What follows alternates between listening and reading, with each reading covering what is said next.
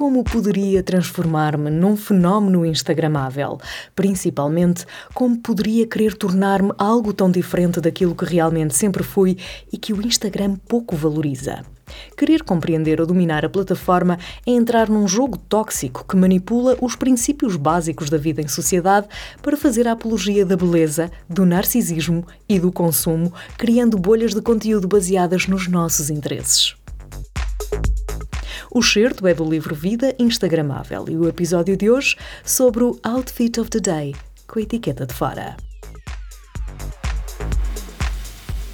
Bem-vindos ao podcast mais Instagramável do que a memória, uma adaptação do livro Vida Instagramável para criar um podcast documental sobre a vida digital. Poderia dizer-vos que este é um episódio de gato escondido com o rabo de fora ou falar-vos de histórias de OOTD, hashtag OOTD, Outfit of the Day. Mas na verdade, como em quase tudo o que acontece no Instagram, é um episódio de Outfit of the Day, mas com a etiqueta de fora. Porque sim, porque no reino Instagramável as etiquetas colocam-se no bolso ou dentro das calças. Não sabias? Depois? Bom, depois quem sabe, talvez as peças voltem à loja. Digam olá à Isabel Saldanha e à Ana Moraes, a Anita dos Sete Ofícios, duas mulheres da palavra e da imagem com quem vou falar sobre essa mania que passamos a ter de sermos algo que na verdade não somos. Sim, sim, sim, mas é tão mau isso, é tão mau, as pessoas ficam mal. Para mim é a cena mais, uh, mais patética, é a cena que mais me, mais me, me custa ser posta em evidência diária. Se eu tiver um Facebook, sou uma Facebooker. Eu entendo a cena do influencer porque existe, de facto, marketing de influência hoje em dia, não é? Temos uma, um, um, peso, tem um peso bastante grande na comercialização de marcas. Porque eu nunca pensei nas pessoas em termos de, de, de, de, de seguidores ou em termos de ativo, ou seja, de, de, como um ativo comercial. Eh, eu sempre pensei que aquilo era uma montra. Mas depois, no final das contas, nós passamos uma vida inteira para nos, para nos conhecermos a nós mesmos. Portanto, isto é tudo, é tudo, é? Uh, quem é esta pessoa? Quem é esta imagem? Uh, sou eu, mas eu não me vejo assim. E tu teres esta religião monoteísta tecnológica das redes sociais é um perigo, é um perigo principalmente para as tuas virtudes, para a construção da tua pessoa.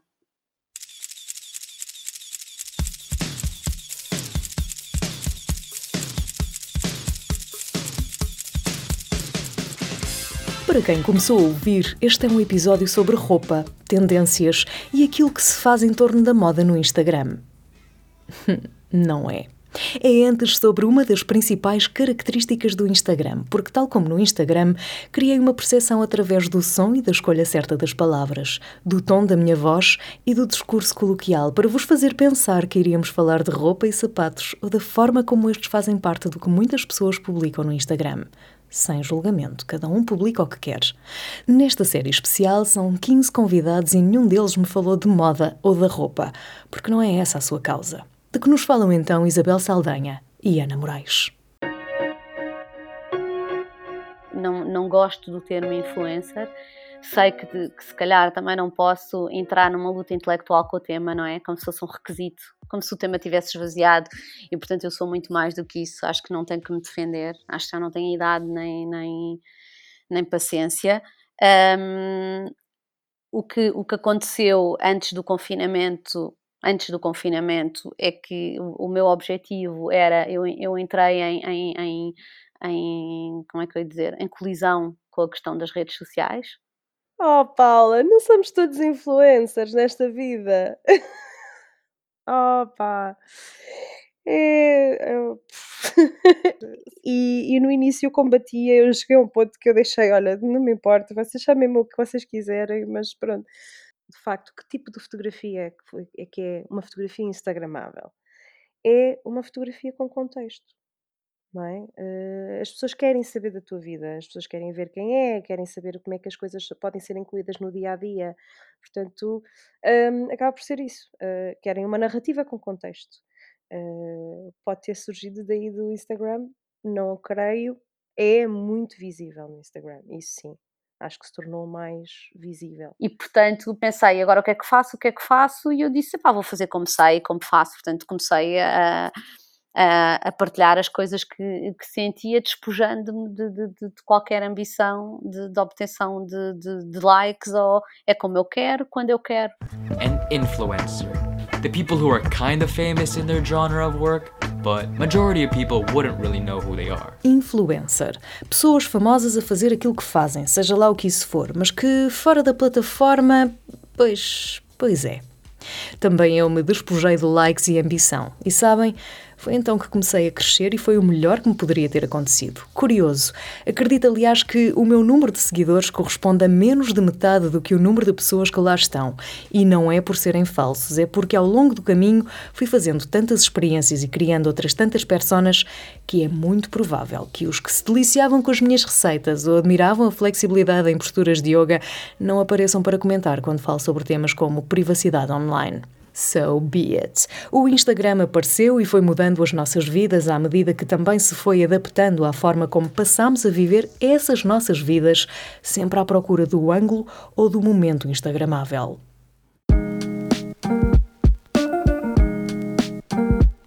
Isto pode ser muito sedutor e, e tu és engolida pelo vórtice e de repente vês-te obrigada porque se depender só do Instagram, então, pá, se entraste no jogo, tens que cumprir as regras, não é? E tens que entrar na dança. E não vale a pena ir dançar cancan para uma aula de tango. Tu, para comercializar alguma coisa, acabas por seguir uma trend ou criar uma trend nova. E não é que exista uma fotografia que, que seja própria para Instagram, mas a, as pessoas seguem tendências. Um, e obviamente foram criadas muitas tendências visuais ao longo do, do, da utilização do Instagram.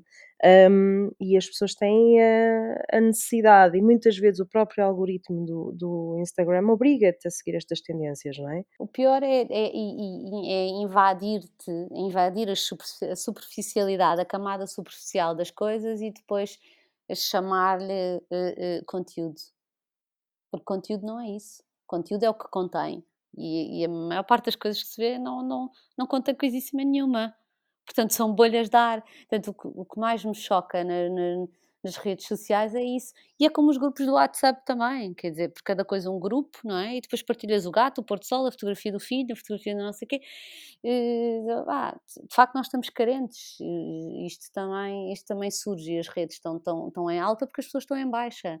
Então, quando quer chegar a mais pessoas, se é uma tendência, se foi criada e estabelecida uma tendência porque agarra pessoas, traz engagement e etc., as pessoas que entendem mais ou menos da coisa começam a fazê-lo em massa, eh, uma avalanche para, para, todo, para todo o público em geral. Pois, a vaidade, a vaidade rápida, que são coisas que eu não, não, não promovo, e o facto de também eu assistir, eh, como tu, tu dizias e bem, à, forma como, rápida como as pessoas viram as, as costas àquilo que, que as questiona, que as adensa e que, e que as põe em causa, em vez de decidirem utilizar aquele canal, porque tem lá muito boa gente também a partilhar muito boas coisas que te podem conduzir a uma viagem ao interior de ti mesmo e, e, e pronto, aí dá a pena Começámos todos de forma ingênua, sem saber ao que íamos e sem uma estratégia concreta.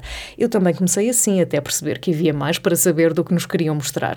Eu no livro conto essa história. No episódio de hoje, o palco é da Ana e da Isabel. Cada vez mais a identidade uh, é uma é uma necessidade explícita em narrativas em todo o tipo de, de, de material visual. Uh, e no Instagram cada vez se sente mais isso, e se no início se falava muito destas fachadas e destas pessoas que, que conseguem ser uma pessoa completamente diferente nas redes, uh, isso não foi visto ao longo, a longo prazo. Chega a um ponto que uh, satura, as pessoas notam, não existe aqui uma, uma, um câmbio de, de energia, que é a energia certa, não é? Um, e as coisas acabam por se perder. E, e tiveste ali aquele tempo todo a investir uh, em criar uma coisa, um alter ego que, que não existe em ti uh, e, e, tem ali um, um período de, de, validade. Depois chega um ponto que expira. Quando tu começas a perceber isso que tu estavas a dizer, é muito bem.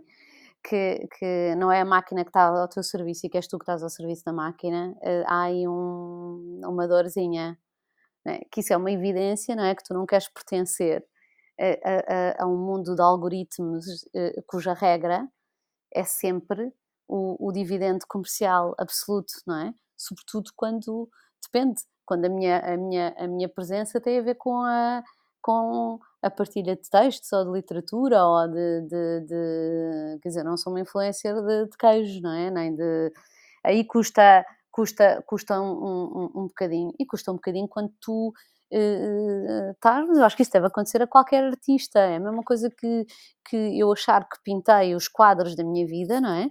E de repente uh, vou expô-los numa galeria e chega à inauguração e estão lá quatro e três são os teus amigos, não é? Tu pensas, porra, pá, é que eu pus mesmo aqui o meu suor, tipo, está aqui um trabalho honesto, honesto, cru, visceral, íntegro. Uh, e custa, custa, claro que custa. Eu acho que não tem mal nenhum dizer que custa, porque eh, como não? Eu só tenho que chegar às pessoas que realmente se interessam com, por aquilo que eu faço, que entendem a narrativa, que, que sentem que, que, faz sentido para elas, e se eu conseguir isso, já vai ser um, um sucesso. Um, e deixei de, deixei de ligar se tenho 50 gostos ou se tenho mil. Deixei de, de, de olhar para isso, deixei de dar eh, demasiada importância a isso, porque pá, eu acho que já fiz as pazes. Eu tive uma fase, sem dúvida que tive uma fase, mas, eh, mas eu acho que tem a ver exatamente com a minha personalidade. Uh, eu romanceio demasiado as coisas que produzo e, e, a forma como eu me dou às pessoas, porque como eu não consigo uh, destacar a minha pessoa da persona que as pessoas acham que a Anitta é, um, e não me baseio só nisso, do que é que as pessoas estão à espera de ver da Anitta, uh, baseio-me naquilo que eu acho que tenho para mostrar e aquilo que eu tenho para criar. Opa, é, é normal quando tu estás a produzir uma coisa que, que te dedicas e que dás tudo de ti e que pá, abdicas do teu tempo pessoal para fazer e ninguém te está a pagar para fazeres isso, estás a fazer isso porque tu realmente gostas e, e, e tens capacidades para, para fazer uh, e depois não tens retorno nenhum ou não tens, não sentes a valorização. É óbvio que há momentos menos bons. Como em tudo na vida, o Instagram também tem um lado bom e um lado mau. Assim, de forma muito óbvia, não fosse o Instagram, não havia livro. Não havendo livro, não teria chegado à fala com muitas das pessoas que vão estar nestes episódios. Sobretudo, não haveria um podcast que fala sobre a superficialidade das pessoas e as tendências que todos acabamos por seguir. Ou seja, não teriam acontecido coisas boas. Mas para as conquistar, também tive de penar. Então é, hum, eu só entrei no Instagram em 2014 já estava o Instagram aí a bombar. Uh, para muita gente há, há dois a três anos, pelo menos, ou mais. Um, eu foi uma reviravolta que eu pensei assim: eu tenho que ter um portfólio online, eu não tenho pachorra nenhuma para fazer no site aquilo, a cena. Pá, não tenho, não tenho. O que é que eu vou fazer? Opá, olha, tenho, este, tenho Instagram, isto é para fotografia, opá, vou fazer uma galeria de, de fotografia de trabalho e, e, ver no que, é que isto vai dar e ver e investigar um bocadinho melhor a, a plataforma. e foi, eh, fiz aquilo de uma forma bastante ingênua naquela na situação de, ok, vou criar um portfólio online.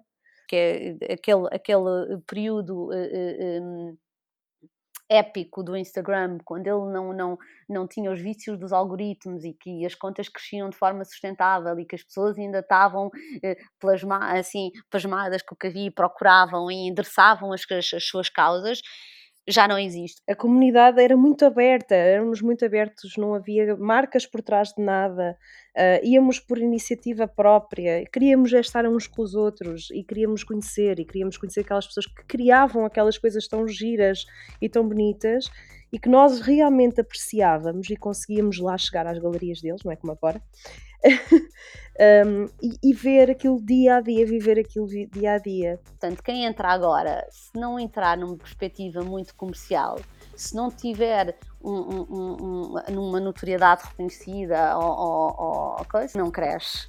Uh, e muito menos cresce se entrar para lá com mesmo que entre com muitíssima qualidade. Ou seja, tu podias agora pôr o Fernando Pessoa, não é? Que ninguém conhecia e que emergia agora no Instagram e, e, e esquece, ele não chegava lá.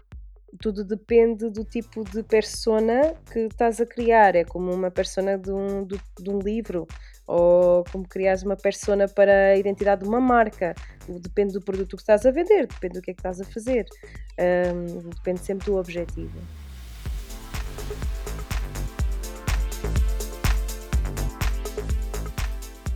Se ainda não leste o livro Vida Instagramável, está à tua espera numa livraria perto de ti.